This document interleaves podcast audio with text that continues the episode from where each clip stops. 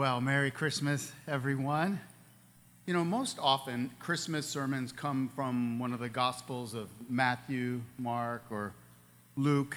You know, these stories relate to Mary and Joseph and manger scenes and shepherds.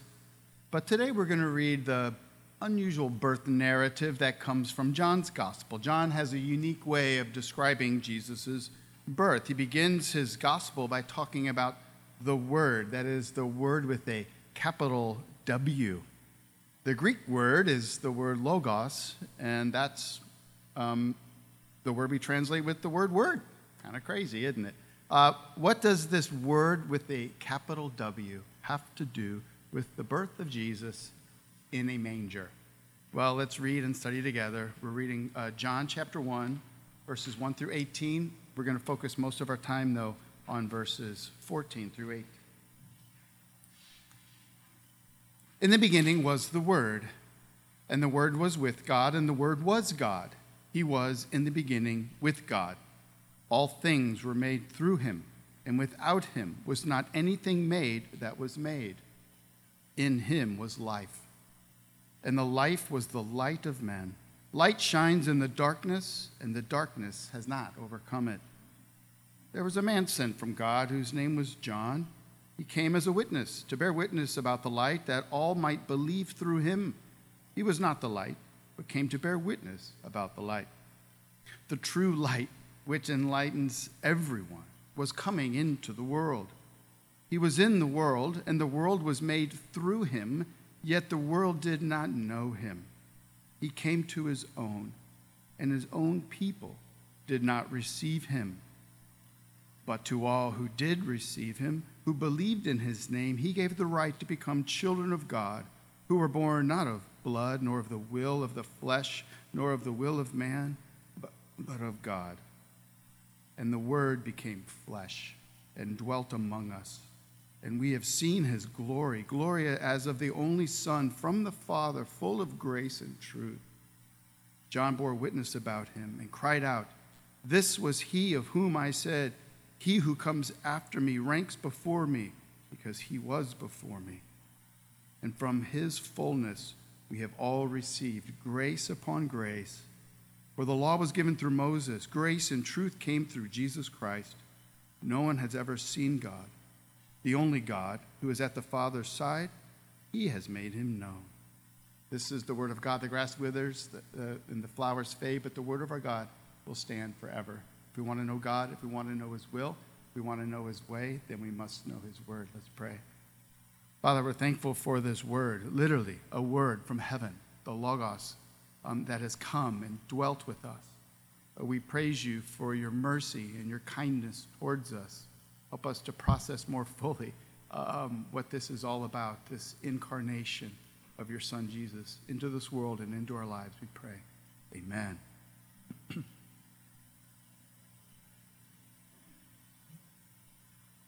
The summer residence of the Queen of England is Balmoral Castle in Scotland. When Queen Victoria was there years ago, she sometimes would take walks outside the castle grounds, out there in the public, disguised in old clothing. Her bodyguard, John Brown, followed behind her. Once, as she was walking down the road, she came to a flock of sheep driven by a young boy. He shouted at her, Keep out of the way, you stupid old woman. The queen smiled, but said nothing. A moment later, her bodyguard came up to the boy and said, Be quiet, that is the queen. Well, said the boy, she ought to dress like a queen. That's the way it was with Jesus. Look at our text beginning in verse 10. He was in the world, and the world was made through him, yet the world did not know him. He came to his own, and his own people did not receive him. But, but to all who did receive him, who believed in his name, he gave the right to become children of God. John is telling us something cataclysmic, something that is life changing. Jesus, the high king of heaven, God's very son, came into this world and he was recognized by almost nobody on earth. And it's no different today. Each year at Christmas, the, the people of this world continue to reject him. Not that they don't look forward to Christmas time, it is kind of a special season after all. But for many, Christmas really is just a holiday season, a time to try to capture nostalgic, festive feelings at the end of a long, difficult year. You can know that you approach Christmas with this mentality by whether or not the thought of Christmas somehow instills a sense of pressure on you. You know what I'm talking about, right? The pressure to not let the season get away from you, the pressure to enjoy, the pressure to make sure everyone has the right presents, the, the pressure to experience some sort of peace on earth, at least for a moment. You know what I'm talking about, right? But Christmas is not meant to be a pressure upon us, but instead a light within us. Christmas is about receiving into our very lives the very light and life of Christ, who came so that we would no longer walk in sin and darkness, but in the light of his grace and truth. That's what John is trying to illuminate before us this morning. And so we must all gather here this morning in deep humility. Why? I think most people would like to think that, that if they were back there when Jesus was born, back there, well, they would have gotten Jesus. They would have gotten him right. They would have understood who he was and why he had come. Listen, none of us would have had it figured out. We would all have been in the dark. And it's true, right? It seems like the only people who seem to get Jesus right at his birth are those to whom angels have spoken, right? See, when the light of life came to shine into this dark world, everyone on earth was in darkness concerning. John writes that Jesus is the light that has come into a dark world, divine illumination, divine life inhabiting light, life giving light has penetrated from heaven into our dark world. So powerful is the light of Jesus that John writes that, that darkness in this world could not overcome him. Listen, Jesus did not come to earth because we already had light in us. He came that because unless he comes, we are forever stuck in the dark. You, me. This morning, we're going to let the Apostle John turn up the light in the room, so to speak. You're all familiar with those dimmer switches, right? The ones where you just, they're dark in the room and you slowly slide it up and it becomes brighter and brighter. Well, this morning, we're going to look at this passage um, with five dimmer settings. We're going to go from uh, the lowest setting to the brightest setting as John illuminates Jesus this morning. You ready? So, the first setting on the dimmer switch illuminates the reality that God is invisible. Now, this seems like an obvious truth, but uh, we read it in verse 18 No one has ever seen God. You know, what fools we make of ourselves by denying God's existence. When I was in my 20s, I totally denied God existed. I was so confident that I was right. But it's true, isn't it, that we believe in many, many things that we cannot see with our eyes. Take, for instance, a pregnant woman. In, until about five months, you cannot see that she is pregnant, but she knows, right? Those, yeah, those frequent morning visits to the bathroom gives her a big clue. With regards to God, who is invisible, we are foolish to deny that which we cannot see. But that is what many people do. You remember the famous Russian cosmonaut Yuri Gagarin? Remember him? He is before my time, but when he traveled up in space, the first one out in space, in 1961, he boldly said, I don't see any God out here. In our natural state, we live in a spiritual darkness, and therefore we don't have spiritual eyes to see the invisible God. That doesn't mean he doesn't exist, it just means we cannot see him. And so when John says in verse 18, no one has ever seen God, he poses a problem. If you cannot see him, how can you know him? So that's the dimmer, turned up one setting, and we see there that God is invisible. The second setting, as we turn the light up just a little bit more, is that God revealed himself in the law of Moses. That is found in verse 17, but let's read from 16. And from his fullness we have all received grace upon grace. For the law was given through Moses, grace and truth came through Jesus Christ. Now, first, briefly, what is the law of Moses? The law of Moses, uh, those are the divine laws that God spoke uh, to Moses and gave to humanity through Moses. Now, why did God give his people the law? One, because unless God speaks, literally speaks to humans in words that we can understand, we, he will always remain distant and unknowable. We are dependent upon God to reveal himself, right? And two, God gave us his laws because God is a God of love. Children may know that their parents love them, not by the lack of rules, but rather by the presence of household rules, as well as disciplines. If the rules are broken, it's a sign that your parents love you when that takes place in the house. So the law of Moses tells us that God loves his children.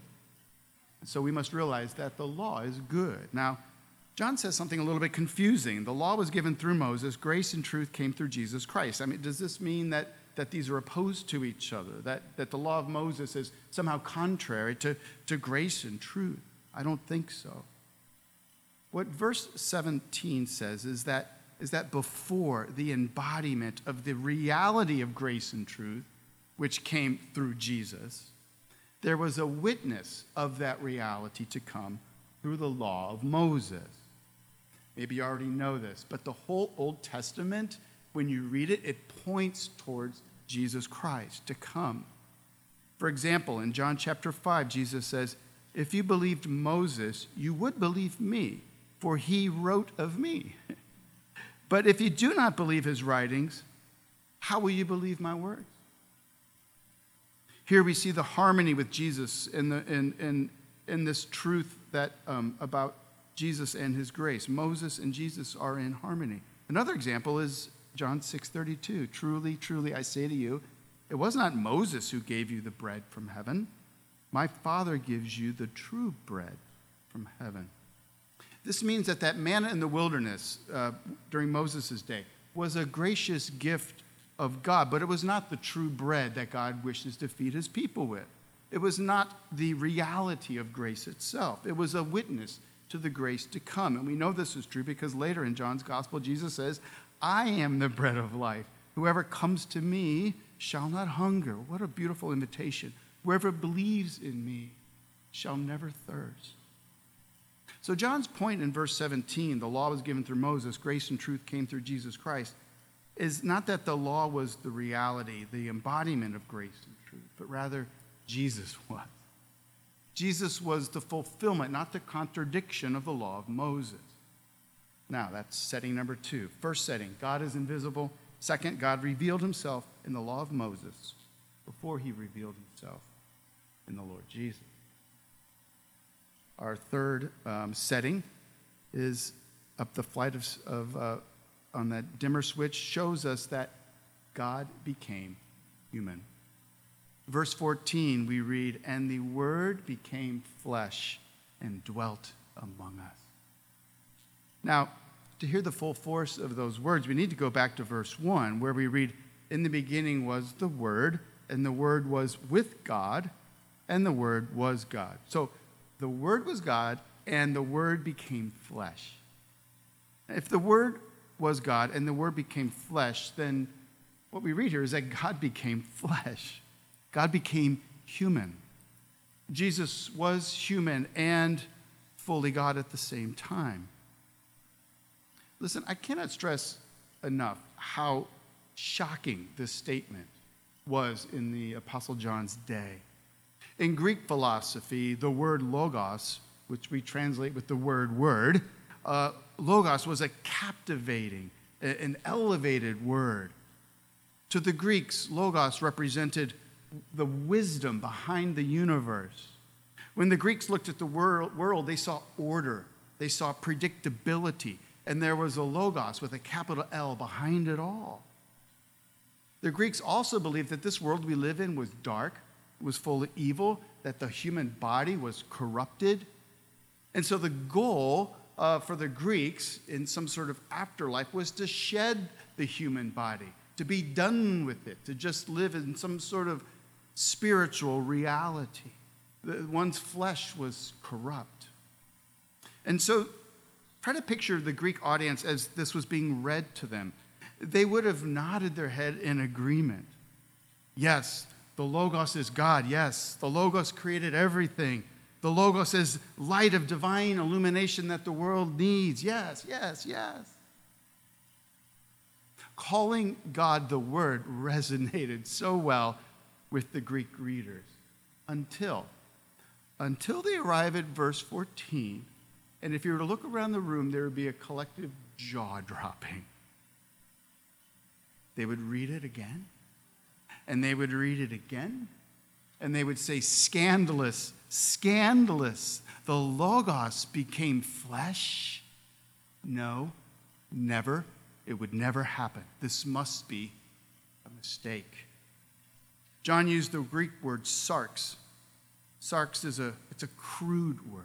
It means meat or flesh. He could have said that, that the word became a human or that the word took on a body, soma. Those are all great words. But it's in, unthinkable to the Greek mind. Never in a billion words, years would someone, would someone think that the word became flesh. But that's what John demands we come to reckon with. When you turn up the lights on Christmas, that is what Christmas is all about. Christmas isn't about eggnog or shopping lists or fruitcakes or Ray Conniff on the radio. When John turns up the dimmer switch, the light illuminates that the Word became flesh and dwelt among us. The word dwelt here means to, to set up a tent or pitch a tent in the original Greek language. John is telling us that God came down in flesh and pitched a tent on earth. The tent being Jesus' body, of course. Now, think about it. If you're a king, like a royal king, a real king, and you come into a community and build a huge palace with a wall all around it, kind of like Balmoral Castle, it says one thing about your desires to be with the people. But if you pitch a tent in my backyard, you will probably use my bathroom and you'll probably eat a lot of meals at my table. This is why God became a human being. He came to pitch a tent in our human backyard so that we could have lots of dealings with Him. Pitching a tent with us implies that, that God wants to be on familiar terms with us. He wants to be close. He wants a lot of interaction. That's the third setting on the dimmer switch. First, God is invisible. Second, God revealed himself in the law of Moses before he revealed himself in the Lord Jesus. And third, God became human and set a tent in our midst.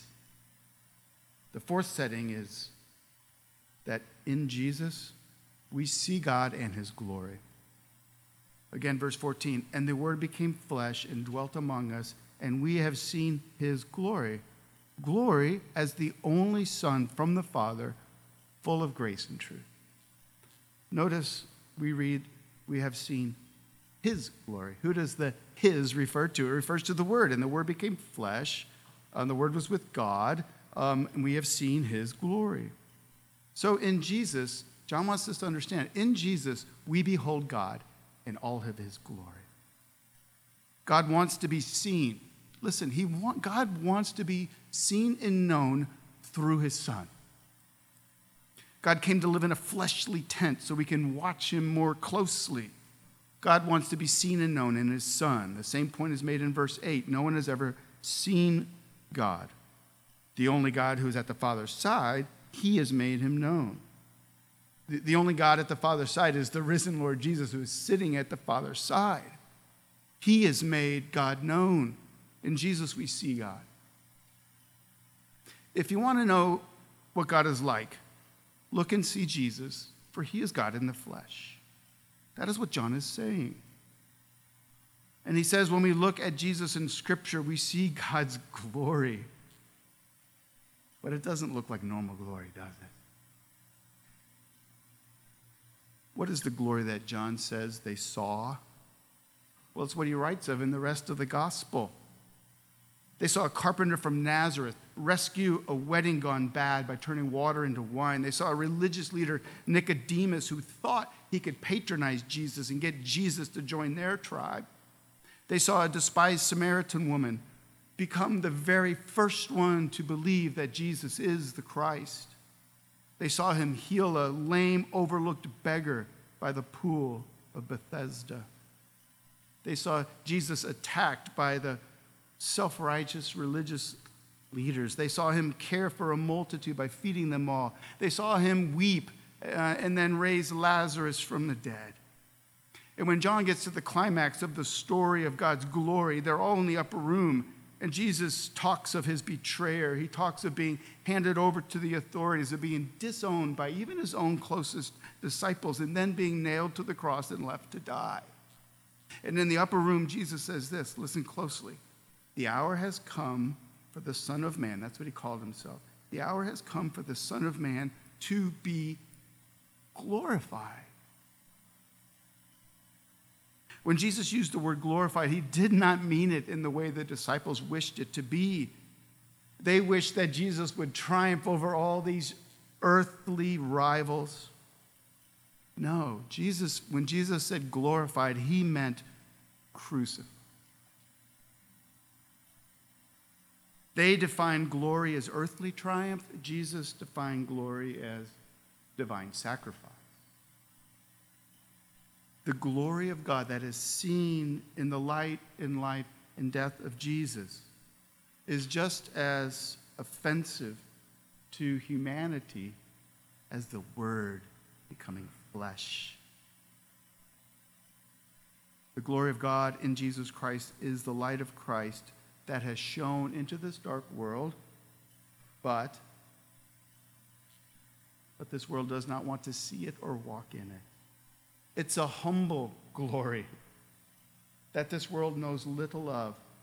It's a humble glory that confronts us, light shining into darkness. And, and this light is full of truth and grace. In a few moments, we're going to sing Joy to the World. One of the lines is, he rules the world with truth and grace. Let's parse those words. First, the essence of what God reveals about himself in Jesus is that he is true. God is real. There is no greater true truth than what you see in Jesus Christ. There's no falsehood in Jesus. He lacks nothing. He is full of glory. We're just not used to the glory that he is. We look for earthly glory. In him is beautiful glory, the fullness of God's glory overflows into all that Jesus did and continues to do. Second, God is grace. A simple definition for grace is undeserved merit. If we're honest with ourselves, and we should be, we know that we fall short even of our own standards for how we should live, let alone God's standards. Jesus called our falling short, he called it sin, and he said that he came to die to cleanse us from our sin. That's why he took on flesh. So, the message of Christmas is that in Christ, God's grace comes into this world. A grace which redeems and a grace that gives new life.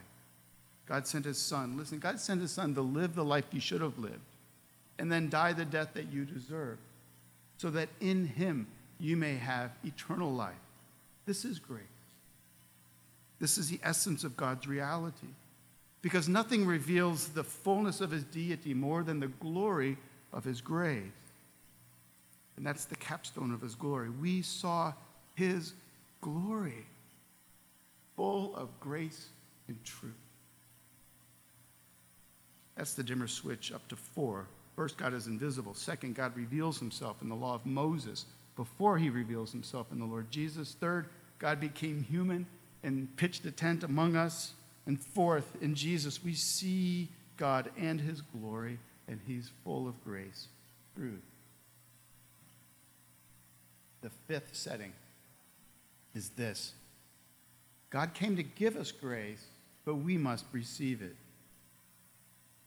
Now, this may come as a real huge surprise to some of you, but I'm a big Jim Carrey fan, right? Maybe? No surprise? Okay. Uh, and Ace Ventura, When Nature Calls, it's a classic. There's this scene in When Nature Calls. Don't shake your head at me. I've only seen it 12 times. There's this scene where Ace Ventura is at the top of this mountain and he's looking down thousands of steps into the valley and he takes out a slinky and he starts the slinky and he follows it all the way down the steps. He's all excited. And then it gets to the very last step and it stops. And it drives Ace Ventura crazy. He wants to go all the way back up and do it again. Don't let that happen to you this morning. Don't let the illumination of God's word stop at setting number four.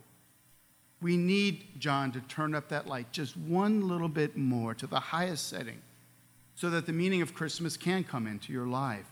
It's here that we ask what's the connection between all of this revelation and you? Verse 16 gives the answer. And from his fullness, we have all received grace upon grace. So, with the dimmer switch turned all the way up to the max, we see that God came down not just to show us grace, but to give us grace, and we must receive it. It's like a Christmas present. It's not really yours to unwrap it and take it home. God doesn't just want to sh- shock your head with knowledge about His grace and truth, He wants you to receive it and experience it. This Christmas, He wants to give you personally a foundation of grace and truth so that you may walk in fullness of His love throughout the rest of the days of your life and for all eternity. This Christmas, Jesus and God the Father want to treat you with grace, to forgive all your sins, all of them, to take away all your guilt, to cleanse your conscience to give you strength for each day, to fill you with hope and joy. Isn't that the meaning of grace? And isn't that why he pitched his tent among us?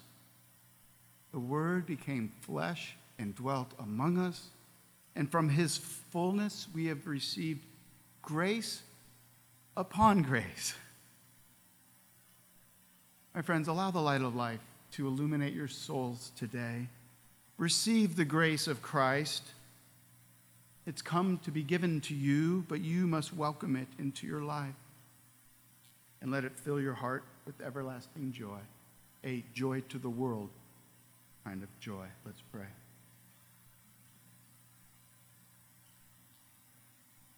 Father, we thank you that just as physical light shines upon this earth, it is also true, and even more so true, that you sent your Son to be light into this dark world.